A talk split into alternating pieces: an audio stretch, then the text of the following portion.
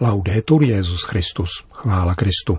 Posloucháte české vysílání Vatikánského rozhlasu ve čtvrtek 23. července.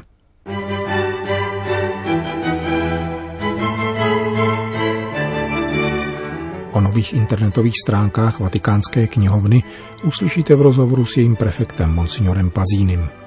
John Tolkien byl konzervativní ekolog a evangelizátor představivosti, říká o známém spisovateli francouzský dominikán bratr Verdén. Lombardská mikrobioložka Maria Gismondo se pozastavuje nad cestnými statistikami úmrtnosti na COVID-19. Dnešním pořadem provází Milan Glázer. Zprávy vatikánského rozhlasu. Vatikán.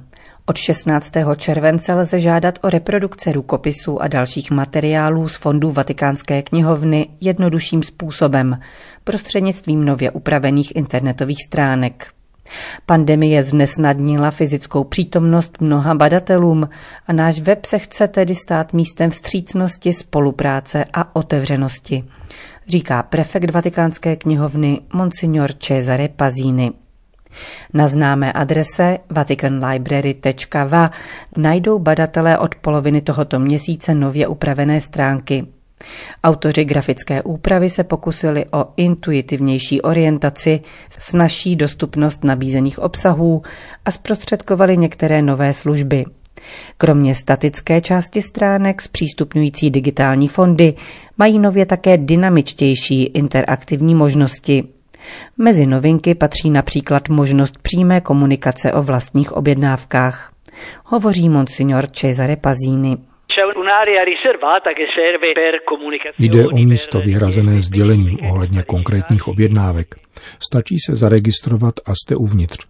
Novinkou je vylepšené vyhledávání mezi tituly našeho edičního katalogu, tedy knihami, které vydáváme my jakožto knihovna. Jsou mezi nimi vědecké, ale také popularizující publikace – Nově je možné žádat prostřednictvím této stránky také o fotografické reprodukce, jak ke studijním, tak i profesionálním účelům. Z této sekce může uživatel také pokládat přímé otázky na knihovnu a vyžádat si konkrétní informace. Důležitou položkou jsou také zprávy a události co v nich zájemce nalezne. V tomto okně upozorňujeme na všechny události, které se nás týkají. Najdeme v něm prezentaci akce, k níž teprve má dojít, ale také zprávu o tom, co se již událo, anebo informujeme o důležitých věcech, na kterých jsme pracovali. Nechybějí samozřejmě zprávy o nově vydaných publikacích. Dále je v této sekci archiv našich newsletter, tedy zpravodaje, který od května 2017 rozesíláme v nové zajímavější verzi, ale který existuje již od 25. června roku 2008. A konečně najdete také náš Twitterový účet, využívaný k bezprostřednímu upozorňování na naše aktivity.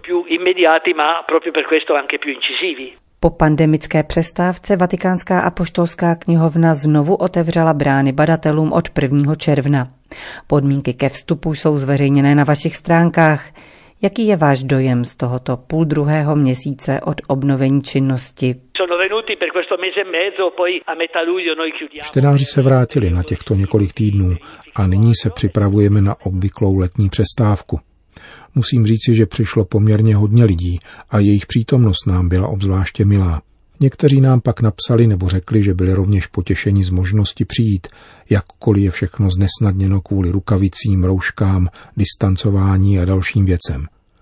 Nicméně, kdo přišel, mohl se znovu vnořit do svého bádání a myslím, že jsme v tom dokázali být nápomocní k jejich spokojenosti.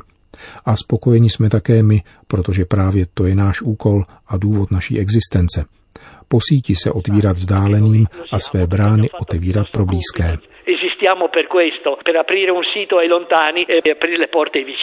Říká prefekt Vatikánské apoštolské knihovny Monsignor Cesare Pazini. Itálie. Jak uvádí dnešní vydání deníku italské biskupské konference Avenire, ředitelka mikrobiologické laboratoře jedné milánské kliniky, doktorka Marie Rita Gismondo, vydala v těchto dnech knihu nazvanou příznačně Stíny v zrcadle s podtitulem Bioterorismus, infodémie a budoucnost po krizi. Hovoří v ní o porušování soukromí, nepodloženém šíření paniky a očerňování, jimž podlehli všichni, včetně italské vlády. Infodémie, říká v rozhovoru pro zmíněný deník, posloužila všem.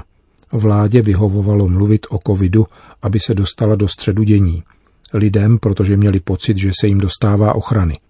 Médiím, protože měla práci – a nám virologům pomohla vynořit se ze zapomnění, do kterého jsme upadli po peripetích s virem HIV. Není v tom zlomyslnost, jsme chybujícími lidmi, máme svoje marnivosti, líbí se nám být v televizi. Pandemie se stotožňuje s morem, ale existuje mnoho dalších smrtelných nemocí, počínaje třeba banálními spálničkami. Italská mikrobioložka vyjadřuje velký podiv především nad údaji o úmrtnosti na COVID-19. V knize uvádím, říká doktorka Marie Gismondo, že se do oficiálních statistik dostali pacienti, kteří měli zároveň jiné nemoci. Byla jsem kritizována, když jsem poukázala na jednu studii italského státního zdravotního ústavu, jež podává, že ze 355 zkoumaných pacientů pouze tři neměli jinou nemoc než COVID-19 a téměř 50% zesnulých trpělo již dříve více než třemi dalšími onemocněními. Kladu otázky, které zůstávají bez odpovědi. Kolik bylo zesnulých mezi pacienty hospitalizovanými s jinou nemocí? Kolik bylo nemocných doma? Odpověď nemáme, protože těla zesnulých musela do kremace a byly zakázány autopsie, takže nelze nic ověřit. Nejotřesnější však je to, že příkaz ke kremaci platil ve všech zemích světa a všude byly zakazovány autopsie, ačkoliv je známo, že k nákaze dochází vzduchem a mrtvola nedýchá. Teprve až bylo navzdory zákazu vykonáno několik autopsí, zjistili jsme, že zápal plic byl tou poslední příčinou smrti. Tou byla zpravidla vaskulární porucha. Krize byla řízena na základě zcestných a nereálných údajů. Říká doktorka Marie Rita Gismondi, lékařka z lombardské metropole Miláno. Spojené státy americké, žhářské útoky na kostely, zničené nebo stínané sochy Krista a Panny Marie. Ve Spojených státech se množí projevy vandalismu namířené proti křesťanským symbolům. Proti znepokojující tendenci se jménem amerického episkopátu ohradili ve společném prohlášení předseda výboru pro náboženskou svobodu arcibiskup Thomas Vensky a arcibiskup Paul Coakley, stojící v čele výboru pro vnitřní spravedlnost a lidský rozvoj. Ať již jsou pachateli těchto činů problematičtí jednotlivci volající o pomoc nebo podněcovatelé nenávisti usilující o zastrašování, jsou tyto útoky znakem společnosti, která potřebuje uzdravení, píší američtí biskupové. Lidské jednání v těchto incidentech promlouvá jasně, jeho důvody však jasné nejsou. S úsilím o pochopení důvodu, jež vedli k ničení těchto posvátných symbolů nezištné lásky a zbožnosti, se modlíme za ty, kdo je způsobili a budeme bdít nad tím, aby k tomu dále nedocházelo. Náš národ se ocitl v mimořádné situaci kulturního konfliktu. Cesta ku předu musí vést skrze slitování a pochopení, jemuž učil Ježíš a jeho svatá matka. Pojďme spíše rozjímat, než ničit obrazy těchto příkladů boží lásky. Po vzoru našeho pána odpovídáme na zmatky porozuměním a na zášť láskou. Píší američtí biskupové k vlně vandalismu namířené proti křesťanským symbolům. Vedle zničení pomníku františkánského misionáře Kalifornie svatého Junipera Seri v San Francisku, o kterém jsme už referovali, došlo na vlně tzv. antirasistických protestů následujících po smrti afroameričana Georgia Floyda k řadě dalších incidentů. Tak například 18. července byl zničen památník nikdy nenarozených dětí v kostele Panny Marie na nebe vzaté v newyorském Bloomingburgu. Na začátku měsíce byl údery kladiva zničen kříž ve farnosti svaté Bernardety v Rockfordu ve státu Illinois a servána hlava mariánské sochy v Gary ve státu Indiana. V horské lokalitě Monstana byla v polovině července socha Krista pomalována hnědou barvou a pokryta nápisy vyzývajícími k revoltě. Abychom citovali jen některé případy barbarského vandalismu, Z nichž patrně nejtěžší byl požár založený v misijní stanici svatého Gabriela v Los Angeles, jedné z nejstarších ve Spojených státech, založené svatým Juniperem Serou v roce 1771. John Ronald Reuel Tolkien může být zdrojem inspirace pro křesťanskou ekologii. Sám se považoval za konzervativního ekologa. Skutečný život se pro něj neodehrával v průmyslovém městě, nýbrž uprostřed přírody. Říká otec Filip Verden, francouzský dominikán a autor knihy o radostné zprávě v zemi středu. V rozhovoru pro vatikánský rozhlas dal zapravdu akci madridské mládeže, která se na začátku července vypravila na týdenní pouť po stopách Laudato Si a Pána prstenů. Otec Verden je přesvědčen, že jde o dvě slučitelná díla a nevylučuje ani možnost, že Tolkienova kniha mohla papeže Františka inspirovat. Francouzský dominikán zdůrazňuje, že Tolkienova ekologie má úzce křesťanský ráz. Vyrůstá z přesvědčení, že příroda k nám promlouvá o stvořiteli a v jistém smyslu se trvává ve společenství s ním.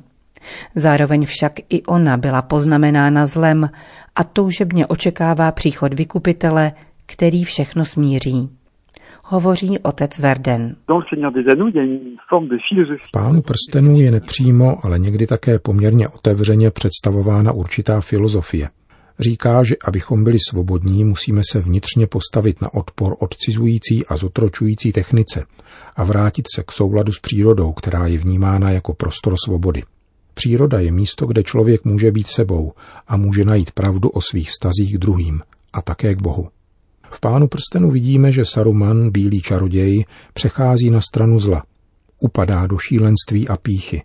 A právě tehdy připadá na ideu podřídit si ostatní pomocí průmyslu, porážení stromů, porušování jednoty s přírodou. Jejímž symbolem původně sám byl. Jeho věž byla totiž zpočátku obestřena lesy, nádhernou zelení, Náhle však se rozhoduje pro přeměnu stromů, které byly dříve jeho přáteli, ve zdroj energie, aby mohl produkovat zbraně. V souvislosti s Tolkienovou křesťanskou ekologií otec Verden nicméně upozorňuje, že génius britského spisovatele se nejplněji projevuje v tom, jak v knihách, v nichž není přímo řeč o Bohu, evangeliu či svátostech, dokázal obsáhnout celou svou katolickou víru – a přetlumočit čtenáři základy křesťanského světa. Mluví o tom, že svět bude zachráněn díky těm nejmenším, totiž když někdo vsadí na milosedenství a uchová si naději, že ve světě je dobro, jakkoliv se zdá, že zlo nabývá na síle jak kolem nás, tak i v nás samých. Pokračuje otec Verden. Myslím, že Tolkien kráčel cestou, kterou mu ukázal jeho mistr kardinál Newman. Sám se s ním nesetkal, ale vyrůstal v prostředí anglických oratoriánů, ke kterým patřil jeho vychovatel, otec Francis. Kardinál Newman tvrdil, že je zapotřebí znovu evangelizovat představivost. Boží milost totiž působí také tehdy, když spíme či sníme. Naše srdce, naše inteligence je ohromným kontinentem plným obrazů a tužeb. A tento svět v nás je potřeba evangelizovat protože takto se lze vytrhnout ze světa, který je poznamenaný rutinou a zlem. Představivost nám dovoluje snít o životě, jako bychom byli rytíři nebo svědci, lidé, kteří jsou připraveni dát život za druhé, jako Frodo, který se obětoval nejen za své přátele, ale za celou středozem. To je povolání každého křesťana. Dát svůj život po vzoru našeho pána, aby svět byl krásnější a nádhernější, aby lidé, naši bratři, byli svobodnější. V tom spočívá celý příběh Pána prstenů. Říká francouzský dominikán otec Filip Verden.